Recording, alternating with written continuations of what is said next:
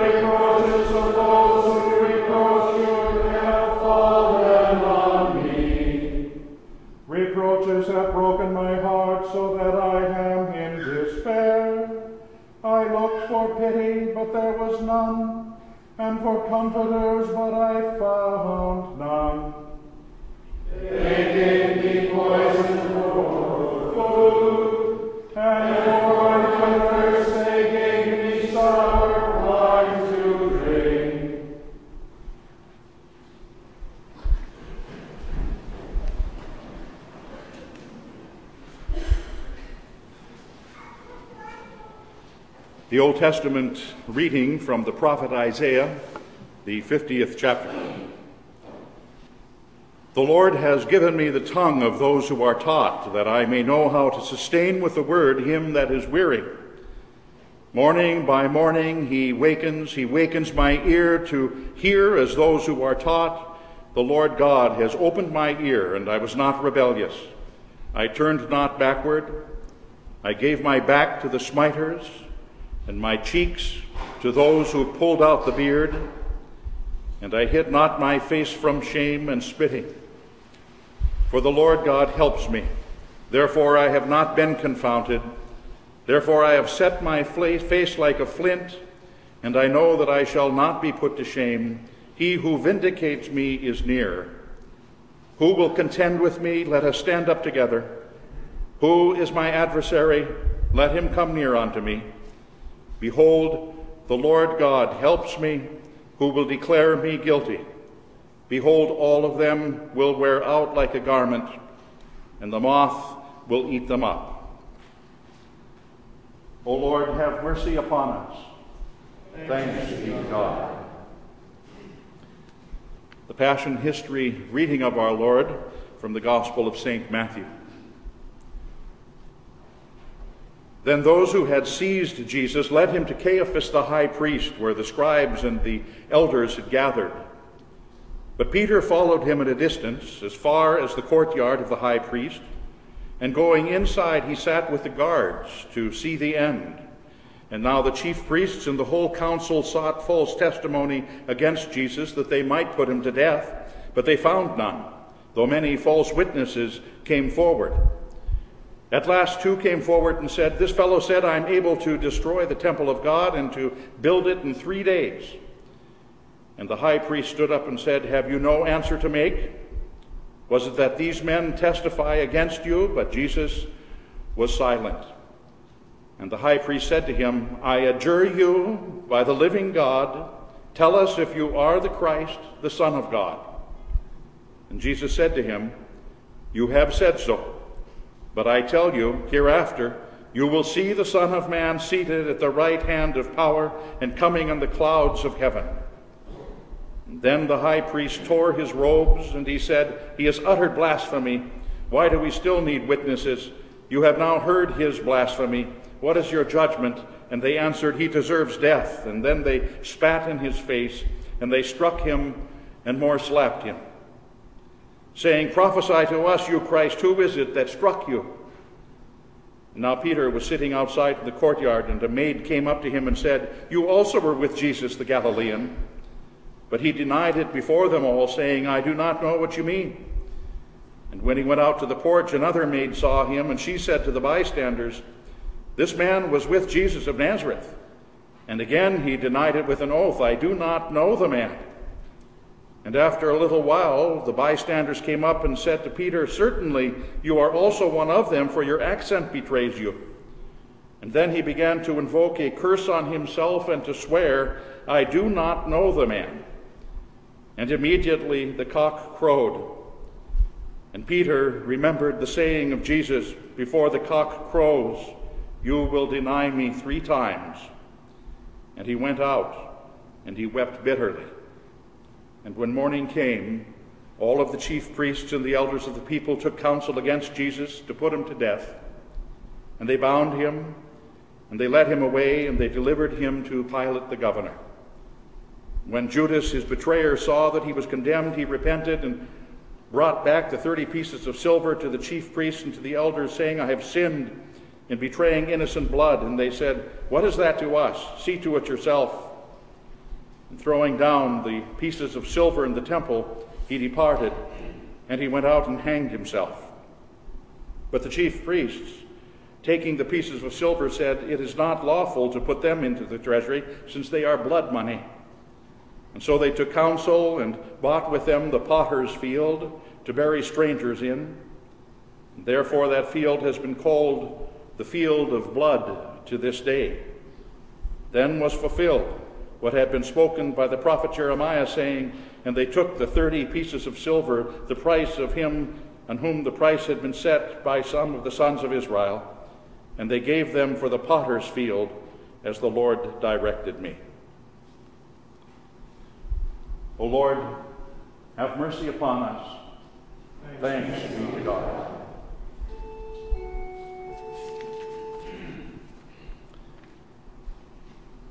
Deliver me, O Lord my God, for you are the God of my salvation. Rescue me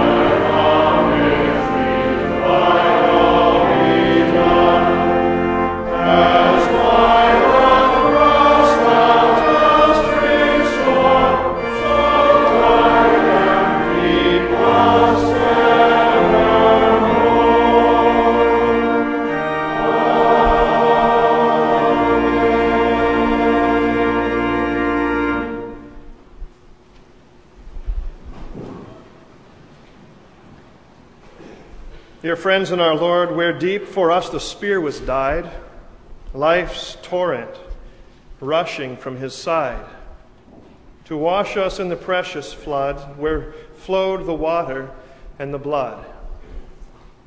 So these are the words that we just sang in the second verse of our sermon hymn, the rather vivid words, to be sure. In fact, they quite fill some of our senses, don't they?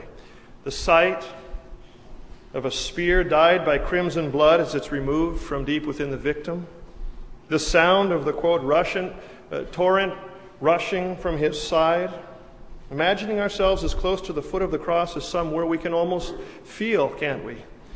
Feel ourselves being sprinkled by the water and the blood that issued forth from his side into the open air on that Jerusalem hillside. Surely the picture that we behold in our minds, it's worth to us far more than a thousand words. For these four short lines of verse contain for us an entire theology.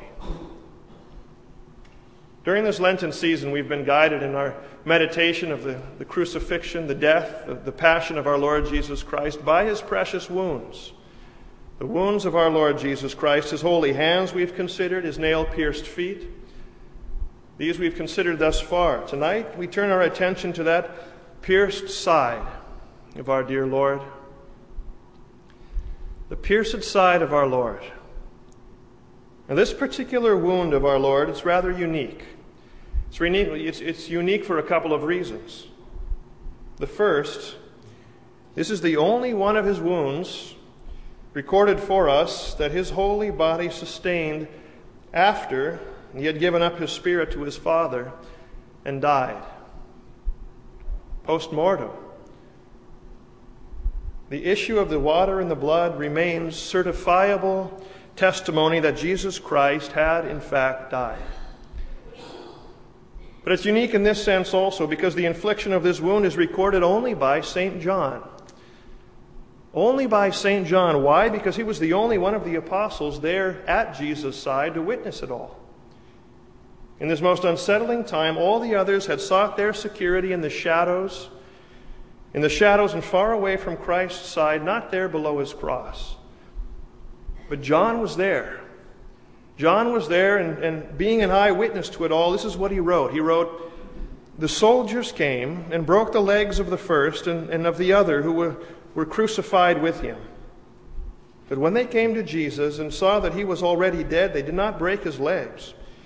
But one of the soldiers pierced his side with a spear, and immediately blood and water came out. Consider John's heartache. His heartache as he beheld the sights of Jesus being lanced, as he heard the sounds, as he possibly felt that spray issuing forth from his Lord's side. Wasn't it only hours before that John had been reclining at table with his Lord there, celebrating the Passover with him? In fact, John reports in his account of the gospel that he'd been right there at his side, reclining at table with him. And now, behold, less than 24 hours have come and gone, and the Lord of life is dead, and his lifeblood is draining from that precious side. Or consider also the heartbreak of Jesus' mother, who with John stood there at, at her son's nail pierced feet. She was seeing the same sights, hearing the same sounds, very possibly feeling the, the same things that John did, standing there in full view of his pierced side. I can imagine that it must have seemed to her not so very long ago that she, she had held her, her dear son, then an infant very close to her side. Now seeing his arms outstretched on the cross, perhaps it quickly took her back to a time when she used to greet him, arms outstretched, and then embrace his little infant, his little toddler frame as he came running to her. Maybe then she recollected that holy night in Bethlehem when she first cradled him close to her side.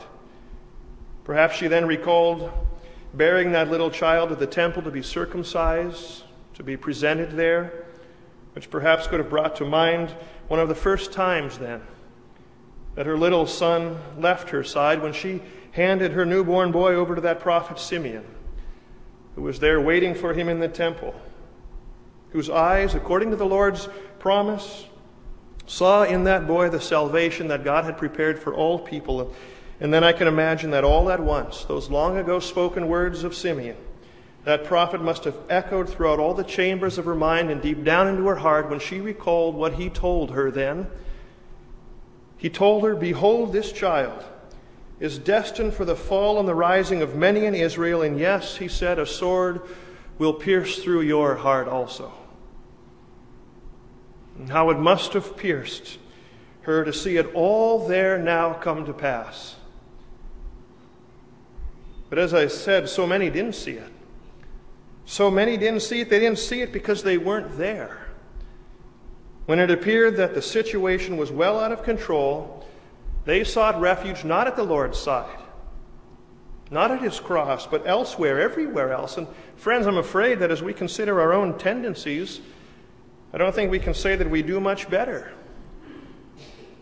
than the way that, that the, the disciples tended. Of course, the situations aren't the same, but the doubt is the same. The doubt fostered by our situations, it's the same. Whether it's as we consider our health or our wealth, perhaps as we contemplate the security of things in the workplace, in the workplace, especially these days, or the stability of things at home, whether desperate prayers, those for ourselves, those for others, seem to go and, and to be returned unanswered, not to be returned at all. Our natural tendency when we get when we, we sense in life that things are beyond our, our control, our natural tendency is to seek refuge in all other places but at Christ's side. Fear over faith gets the, gets the better of us, just as it did for Peter. Peter, one minute our confession is as bold, as bold as his insisting that we'll be at the Lord's side, come what may, Lord, even if all others forsake you, he said. You can count on me. Even if all others forsake you, Lord, even unto death I'll be there at your side. And then so soon, we're acting as, as if we never even knew him, carrying on in the courtyards of life, as if there were never, ever any security in being known by him. And sometimes fear gets the very best of us, just like it did Judas. And we tumble headlong into despair, refusing to believe. Refusing to believe, refusing to see, despite appearances, that our Lord is most certainly in control and orchestrating and working together all things for our ultimate and our eternal good. He is. He most certainly is, just as He was even there fixed to the cross, even in our day today, He most certainly is working all things together for our good. But as I say, just as He was there fixed to the beams of the cross, for even there, with his dying breath, our Lord attended to the welfare of his heartbroken mother, committing her to the care of his heavy hearted disciple. A loving son was he, honoring his mother. But with this, he was doing infinitely more. For just as a man shall leave his father and his mother and cling to his wife, and the two shall be one flesh. So you see, it was there on the cross that Christ, the bridegroom, having left his heavenly Father, and now having left his mother in the care of his disciple, John, our Lord Jesus there bound himself to his bride, the church. From his side would her life be drawn, just as it was for the very first bride, Eve. Recall, it was as the first Adam was in his deep sleep that the Lord removed from his side that which would give life to Adam's bride. In the very same way, so it was that when the Christ, the second Adam, fell into the deep sleep of his death, that God, by the agency of a soldier's spear, brought forth from the side of his Son that which would give life to Christ's bride, his church. For you see, as the spear was thrust in, ensuring death, water and blood flowed out, his water, his blood flowed out, ensuring to us life. Life in the water baptismal, life in the blood sacramental at his Holy Supper. There's a beautiful saying that comes down to us from the Christian church of antiquity, and it goes like this From the side of Jesus, as from the open doors of life, have flowed forth the holy sacraments of the church. Beautiful saying. And the church has been confessing this throughout the ages, both in, in its sights and in its sounds. Right here, in our own place of worship, right here, that, that blood and water sacramental truth is so beautifully depicted right there in our crucifixion window. That crucifixion window in the early morning hours, with the rising sun behind it, behind that window, the, the artistic expression, so thoroughly thought out and planned by those informing the artist of the window and masterfully crafted into the window by him. It's brilliant, it's vibrant the, with the morning sun behind it in that faceted glass. Then in the morning, maybe even more so than in, in any other part of the day, it's clear to see what the artist and the committee had worked so carefully together to portray. You see, from the side of the, of the figure of the Christ in that window, a bright and a vibrant blue together with a deep crimson, runs in a loosely braided fashion down the lower vertical beam of the cross. Together, though they're together, the bright blue and the deep crimson, they never do mingle. And then at the foot of the cross, the bright blue, representing the water from Christ's side, it cascades off into one direction, where it seamlessly continues into the image of a baptismal tide. And it's accented by the, the scriptural phrase, baptized into his death linked to Christ's by our baptism into his death. The, the, deep red from the cross, representing the blood of Christ, streams down at the foot of the cross off into the other direction, cascading downward until it finds its way to the communion chalice. And next to the chalice, the words of our Lord given and shed for you. Beautiful. It's beautiful. It's beautiful to see how very much in control our loving Lord is making life out of death. Making life out of death. You see, even in the mechanical and thoughtless act of a soldier carrying out his given orders, the God of the universe, the Lord of every minute of life, was carrying out that which he had ordered and which he had ordained from all eternity. Christ was pierced for us, indeed for the whole world pierced for us on the cross, the fruits of his crucifixion now delivered to us. Through these sacraments of water and of blood, wherever in the world his water and blood in sacrament flows. For it's by his design that until the, the last day, they themselves, the water and the blood, they testify of Christ and of his work. It's not my own invention, this, this thought. It's you know who, who wrote it? It's the word of the apostle who witnessed it all happen John.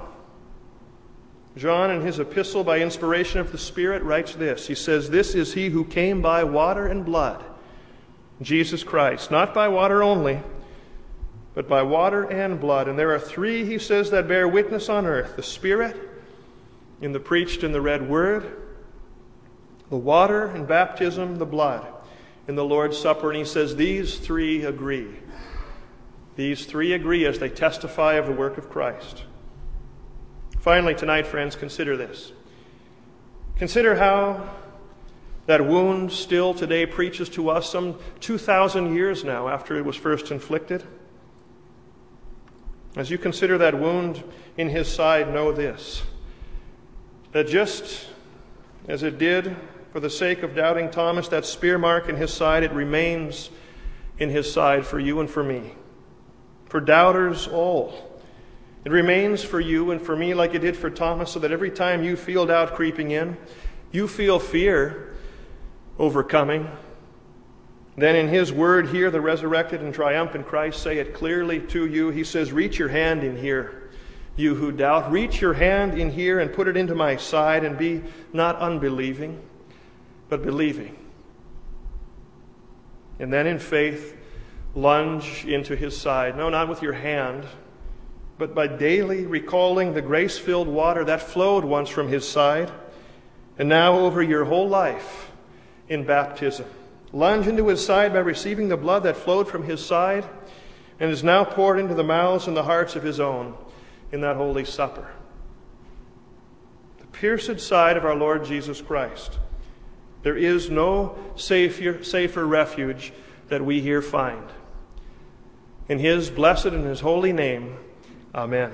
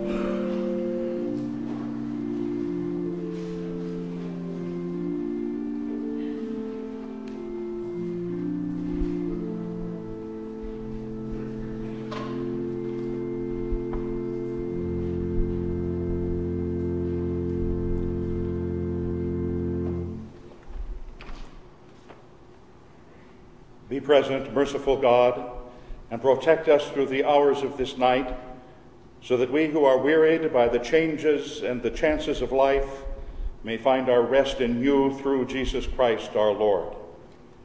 Guide us, O Lord, while waking, and guard us while sleeping, that awake we may watch with Christ, and asleep we may rest in peace. Eternal God, the hours both of day and night are yours and to you the darkness is no threat. Be present, we pray, with those who labor in these hours of night, especially those who watch and work on behalf of others. Especially tonight, do we pray for those attending to the needs of our brother in Christ, Don James, that they may be the instruments of your will in his life. Grant them diligence in their watching, faithfulness in their service, courage in danger, competence in emergencies. Help them to meet the needs of others with confidence and compassion through Jesus Christ our Lord.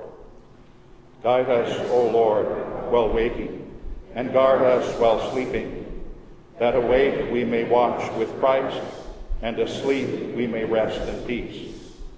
Abide with us, O Lord, for it is toward evening, and the day is far spent. Abide with us and with your whole church. Abide with us at the end of the day, at the end of our life, at the end of the world Abide with us with your grace and goodness, with your holy word and sacraments, with your strength and blessing. Abide with us when the night of affliction and temptation comes upon us, and the night of fear and despair, the night when death draws near. Abide with us and with all the faithful, now and forever. Guide us, O Lord, while waking, and guard us while sleeping, that awake we may watch with Christ and asleep we may rest in peace. Amen. Our Father, who art in heaven, hallowed be thy name. Thy kingdom come, thy will be done, on earth as it is in heaven. Give us this day our daily bread, and forgive us our trespasses, as we forgive those who trespass against us. And lead us not into temptation, but deliver us from evil. For thine is the kingdom, and the power, and the glory, forever and ever. Amen. O gracious Heavenly Father, you did once offer your only begotten Son, that by his wounds we would be healed. We ask that you keep our eyes fixed on our Lord Jesus Christ, the author and perfecter of our faith, who for the joy set before him endured the cross. May we ever recognize in his precious wounds our refuge from all guilt, the forgiveness of all sin, and the promise of life everlasting. Amen. The Almighty and most merciful Lord, the Father, the Son, and the Holy Spirit be and abide with you all. Amen. Amen.